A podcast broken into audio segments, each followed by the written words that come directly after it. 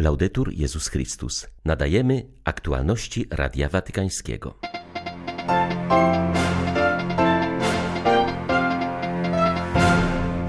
Papież ustanowił komisję do spraw nowych męczenników, świadków wiary, aby lepiej prowadzić badania i gromadzić świadectwa stanowiące skarb dla ludu Bożego.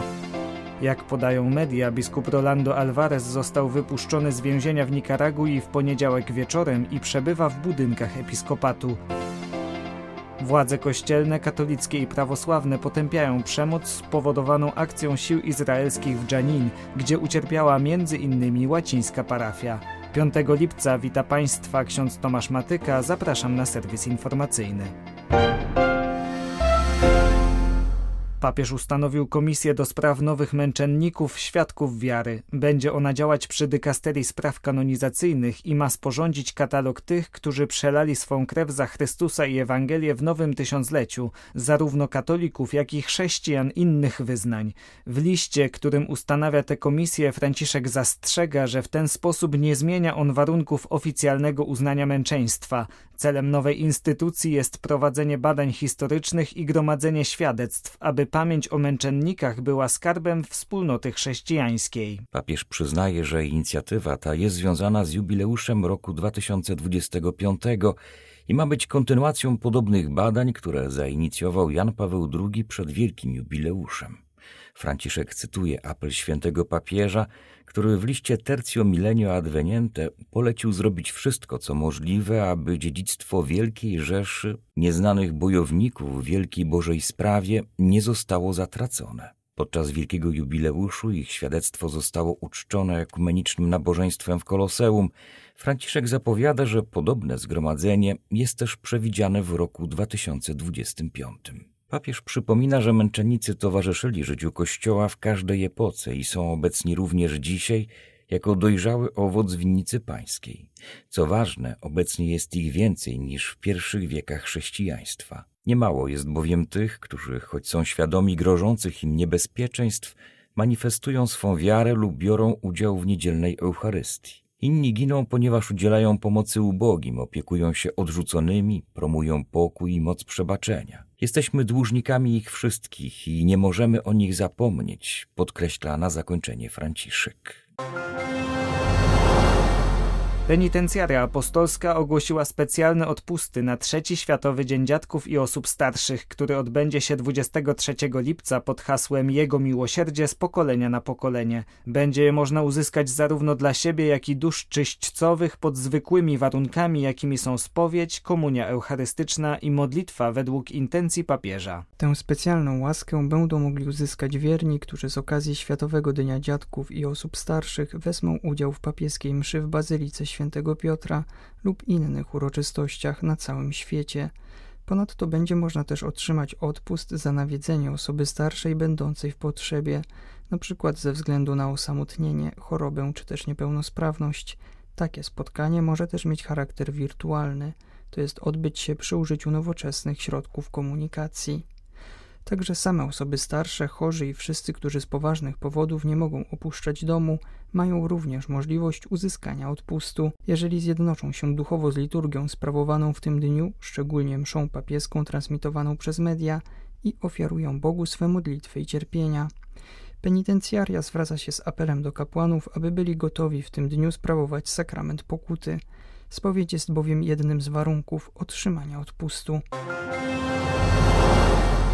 Kardynał Zuppi potwierdził, że odbył już rozmowę z papieżem po powrocie z Moskwy. Jak zaznaczył, priorytetem jest teraz pomoc najbardziej dotkniętym przez wojnę, zwłaszcza najmłodszym. Dzieci muszą mieć możliwość powrotu na Ukrainę, podkreślił purpurat. Dlatego też kolejnym krokiem będzie zebranie danych dotyczących wywiezionych dzieci, a następnie poszukanie możliwości dla ich powrotu. Kardynał Zuppi jako specjalny wysłannik papieski odwiedził Kijów oraz Moskwę. Rozmawiał m.in. z prezydentem Wołodymyrem Załęskim, z ukraińskim rzecznikiem praw człowieka Dmytrem Łubincem, a po stronie rosyjskiej z patriarchą Cyrylem. Z Ukrainy wciąż napływają informacje o ostrzale ludności cywilnej. Wczoraj rosyjskie pociski spadły na miasto Perwomajski w obwodzie charkowskim. Ponad 40 osób odniosło rany, w tym kilkanaścioro dzieci. Biskup Rolando Alvarez został wypuszczony z więzienia w poniedziałek wieczorem i przebywa w budynkach episkopatu. Trwają negocjacje między stroną kościelną oraz rządową co do jego przyszłości. Taką informację podały agencje prasowe, w tym nikaraguański tygodnik Confidencial, powołując się na źródła ze środowiska dyplomatycznego i kościelnego. Nie wiadomo, jaka przyszłość czeka biskupa Alvareza i czy jeżeli zostanie zaproponowane mu wygnanie, wyrazi zgodę. W wypadku odmowy wyjazdu z kraju wciąż jest możliwe ponowne zamknięcie go w zakładzie karnym. Duchowny został zatrzymany jeszcze w sierpniu poprzedniego roku. Najpierw odbywał areszt domowy w stolicy. W lutym odmówił udania się na wygnanie, co rozwścieczyło prezydenta Nikaragui. Natychmiast zebrał się sąd i w ciągu jednego dnia orzekł, że biskup dopuścił się zdrady oraz spiskowania.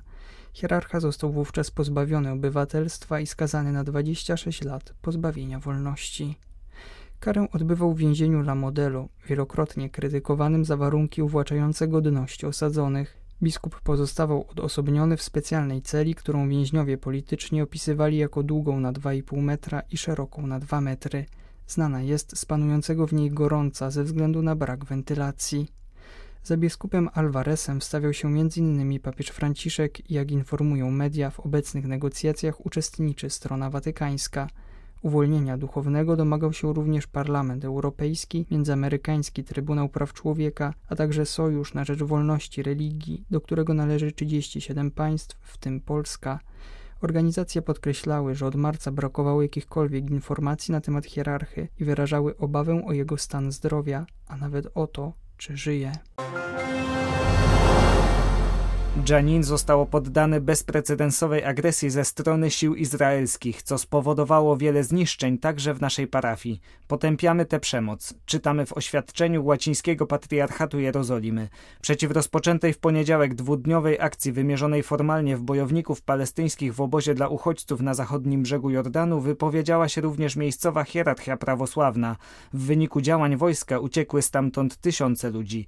Proboszcz z Janin, ksiądz Labib Daibes, podkreśla w wywiadzie dla Radia Watykańskiego, że spirala niesprawiedliwości nakręca wzajemną przemoc. Przeżywaliśmy trudne chwile, ogólnie podobne do wojny, eksplozje, samoloty i czołgi przeciwko narodowi palestyńskiemu, głównie młodym ludziom, których nie da się łatwo kontrolować. Owa młodzież ma rację w tym, że bronią swoich praw. Jeśli chodzi o naród palestyński, Mam nadzieję, iż odzyska pełnię swoich praw i będzie żył w pokoju na własnej ziemi. Tutejszy lud zawsze utrzymywał się ze wsparcia, ale nie chcemy dobrych uczynków, chcemy naszych praw. Jeśli zdobędziemy nasze prawa, życie na miejscu stanie się możliwe. Pragniemy też pomóc ludziom z Dżanin, wesprzeć ich pieniężnie, sprawić, by zniszczenia zostały naprawione, a potem w końcu zrobić wszystko, co w naszej mocy, aby ten naród palestyński zdobył pełnię swoich praw a potem, gdy owe prawa okażą się zabezpieczone, nie będziemy potrzebować już całej pomocy z zagranicy, ale będziemy żyli swobodnie, w wolności, w szczęściu.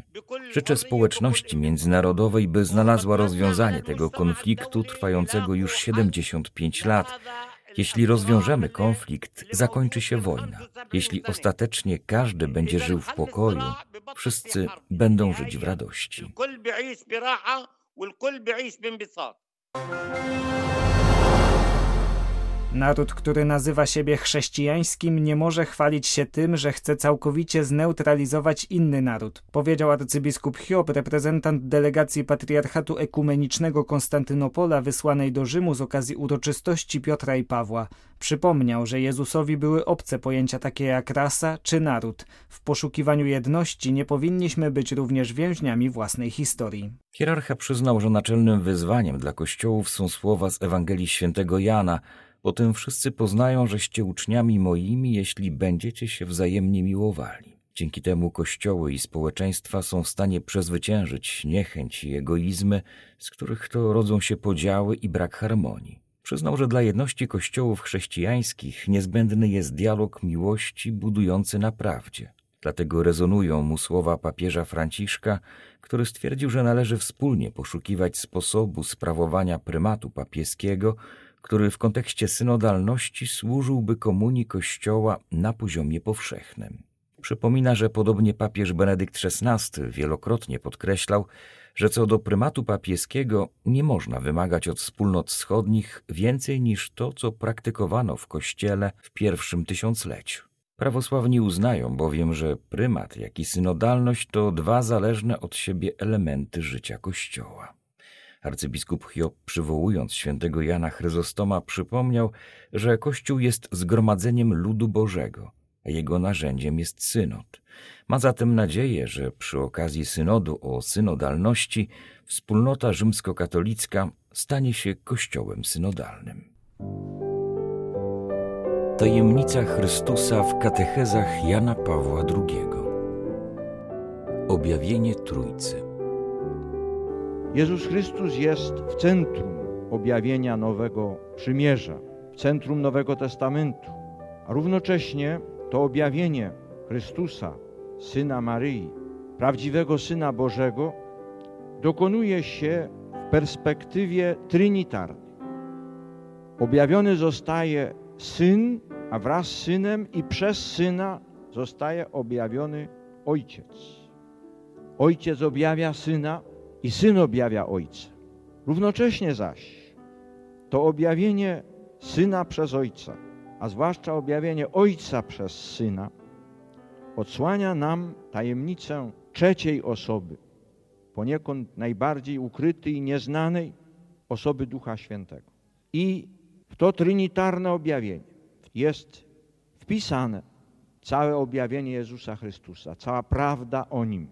Od samego początku, od momentu zwiastowania. Jeżeli dokładnie przypomnimy sobie słowa, które słyszy Maryja z Nazaret, słowa zwiastowania, to w tych słowach znajdujemy Ojca, Syna i Ducha Świętego. Oto poczniesz i porodzisz Syna i nazwiesz imię Jego Jezus. On będzie wielki i będzie zwany Synem Najwyższego. Ojciec, Bóg Najwyższy i Syn. Duch Święty stąpi na Cię. Dlatego to, co się narodzi z Ciebie, będzie święty, będzie zwane Synem Bożym. Narodzenie Syna Bożego z człowieka, z dziewicy jest dziełem Ducha Świętego. Tak więc od samego początku, od chwili zwiastowania, Jezus Chrystus staje przed nami w łączności, w komunii trinitarnej z Ojcem i z Duchem Świętym. I ta łączność, ta komunia jest przeprowadzona przez całą Ewangelię. Odczytujemy ją u synoptyków, odczytujemy ją szczególnie obficie u świętego Jana. A ostatnim słowem, którym ta komunia, jedność Ojca, Syna i Ducha Świętego zostaje uwydatniona w objawieniu Jezusa Chrystusa przez samego Chrystusa, to jest moment rozesłania apostołów przy niebowstąpieniu. Idąc na cały świat, nauczajcie wszystkie narody, chrzcząc je w imię Ojca, Syna i Ducha Świętego. Tak więc świadectwo ewangeliczne o Jezusie Chrystusie jest równocześnie świadectwem trinitarnym. Świadectwo o Jezusie Chrystusie, człowieku, synu Maryi, jest równocześnie świadectwem o Synu Bożym, który objawia nam Ojca i który wraz z Ojcem daje nam Ducha Świętego. W ten sposób jesteśmy ogarnięci tajemnicą Boga jedynego, który jest Trójcą. Jesteśmy nią ogarnięci od momentu chrztu. Były to aktualności Radia Watykańskiego. Laudetur Jezus Chrystus.